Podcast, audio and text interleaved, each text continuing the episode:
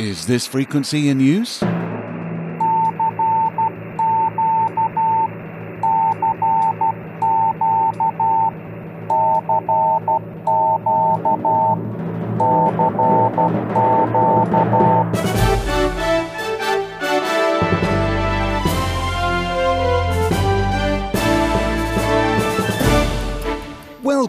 To Southgate Vibes, a selection of the latest stories direct from Southgate Amateur Radio News.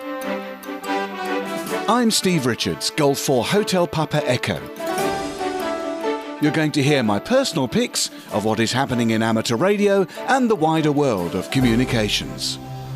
Whether you're just starting out in ham radio or an experienced operator spinning around the spectrum for those rare and sometimes strange signals, I hope you'll find something to entertain you here. Welcome to Southgate Vibes.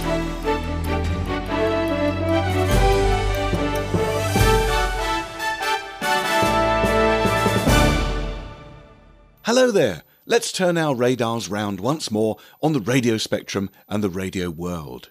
Where will our inquiring mind take us next? As technology enables freedom of invention, communications and related disciplines are forging forwards with new innovation, and long may it continue.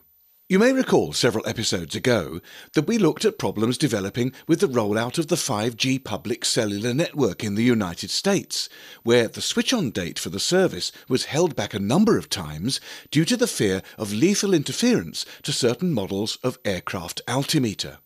Well, a snippet of news reaches us that the air industry is now looking at ways to retrofit new models of altimeter that are fitted with additional radio frequency filtering components to try to prevent this interference. Is it just me, or does it look like the financial might of the telecoms industry, coupled with the huge public demand to have fast connectivity on the move, has somehow overridden human safety concerns? Or is it that altimeters were poorly protected against radio frequency interference in the first place? Well, having worked on aircraft as part of my job in the past, installing temporary radio frequency equipment, I'm personally inclined to believe the former, because the rules about all installations on aircraft are incredibly strict. Of course, opinions may vary. So let's turn our radar now to Brazil. It's very interesting to observe the development of regulation of solar panel systems there. When they first started getting installed, photovoltaic systems, as they're known, appeared to have few rules, and the government has been rather late in the day catching up. And this is a really sobering example of how close the spectrum can come to disaster when devices which are capable of generating high levels of radio frequency interference are ineffectively regulated. The type of electrical current produced by solar panels cannot be used directly. It must be converted for domestic power use, and the very physics of this conversion require the production of a square waveform, which, unless very carefully controlled, can give rise to harmonic products that extend way up into the radio spectrum. So to me, it's astounding that the Brazilian government body responsible for regulating solar panels had not included any element of controlling this potential interference. And thank heaven that the nation's amateur radio representative society was on hand to champion this and battle the might of the solar panel industry in meeting rooms. Solar panel installations can cause considerable RF pollution. In Brazil, the National Institute of Metrology, Standardization and Industrial Quality, known as INMETRO, has introduced new regulations to tackle this growing problem. On March the 21st, 2022, INMETRO published an ordinance which established the technical regulations and compliance assessment requirements for equipment for generating, conditioning and storing electricity in photovoltaic systems. It came into effect on May the 2nd, with the regulations for the production, import and marketing of certain products phased in over 12 to 36 months. In photovoltaic systems, the natural conversion of energy required to store and transform the direct current obtained from solar panels to that used in the alternating current electrical network typically requires current chopping techniques, so radio interference can be generated by the physics involved in these conversions.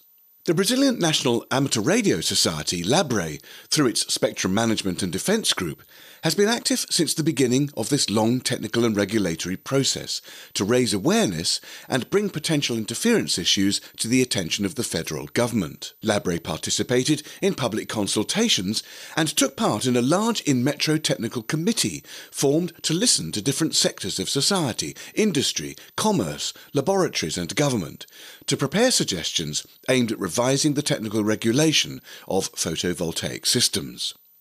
Later, within this committee, focus groups were formed, including electromagnetic compatibility, to discuss their specific topics.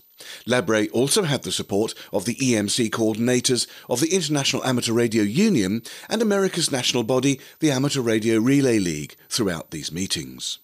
During discussions in the technical committee, Labre pushed for the full application of electromagnetic compatibility rules for all photovoltaic products and systems capable of generating interference.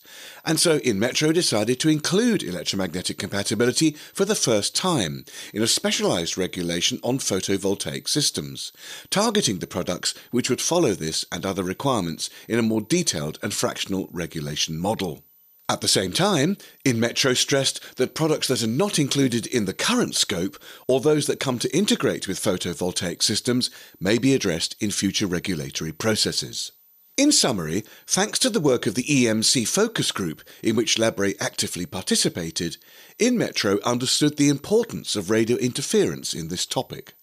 The fact that they've now incorporated electromagnetic compatibility requirements into the regulation, which wasn't even taken into account in their 2011 consultation, can all be considered as an effective advance in the protection of radio communications in Brazil against interference generated by photovoltaic systems.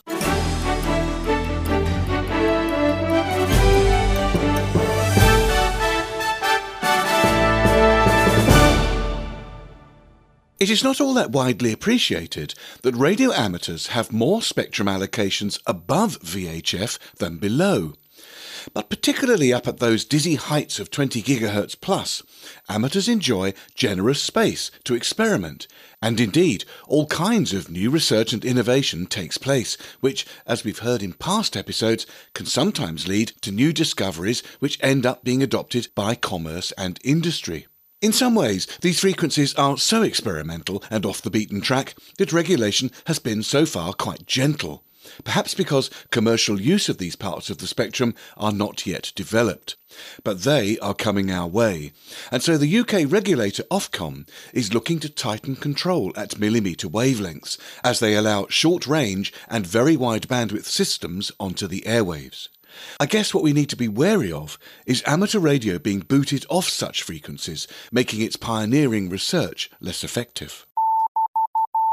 The UK regulator Ofcom has set out proposals to unlock new and innovative wireless technologies for everyday use, as well as making services faster, more reliable, and more secure.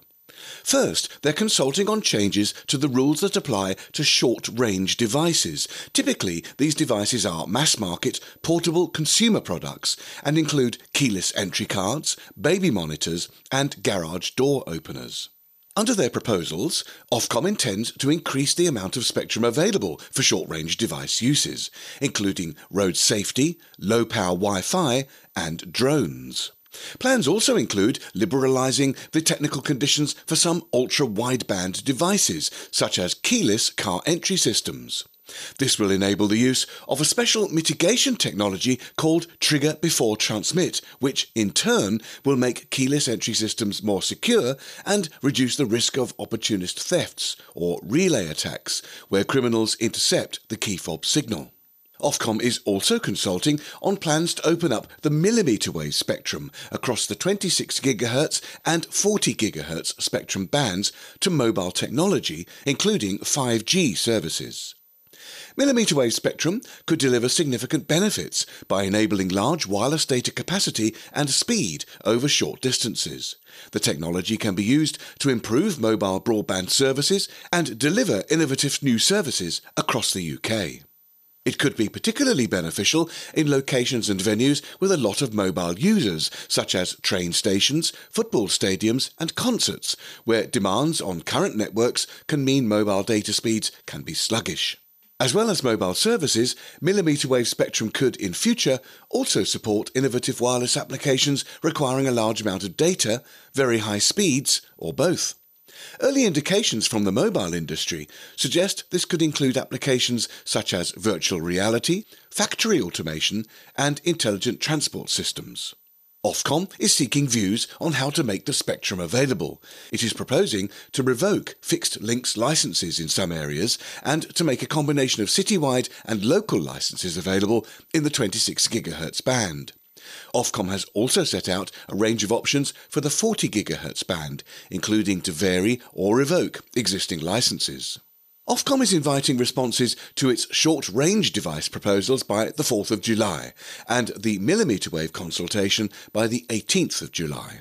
You can find the consultation pages on the Ofcom website at www.ofcom.org.uk. Many radio amateurs consider their access to the airwaves to be a privilege and feel that they should give a part of their hobby back to the community. Providing communication links in areas where there's little official infrastructure, coupled with how flexible and dynamic such systems can be, is a popular way of doing this. And it's a great grounding in self training for the times when, rather than an organised event, competent communications are needed in more dangerous times, such as natural disasters.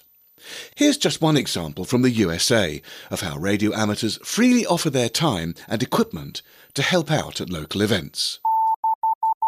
In the USA recently, there was a major cycling event in Tulsa, the state of Oklahoma's second largest city. With hundreds of cyclists riding over a hundred miles in the so-called Tour de Tulsa, there was bound to be some help they need along the way. And that's where local radio amateurs stepped in and Fox 23 News TV was there to report how they did it. Speaking to reporters, Representative Paul Teal, Whiskey Bravo 5 Alpha November X-ray, said that parts of the cycling route were out in the middle of nowhere.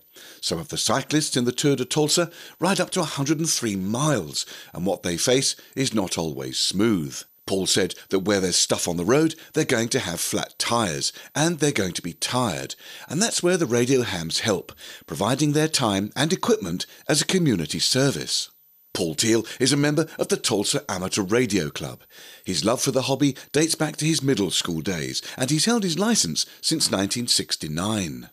During the event, fellow club members hit the road, not on bikes, but in their radio equipped cars.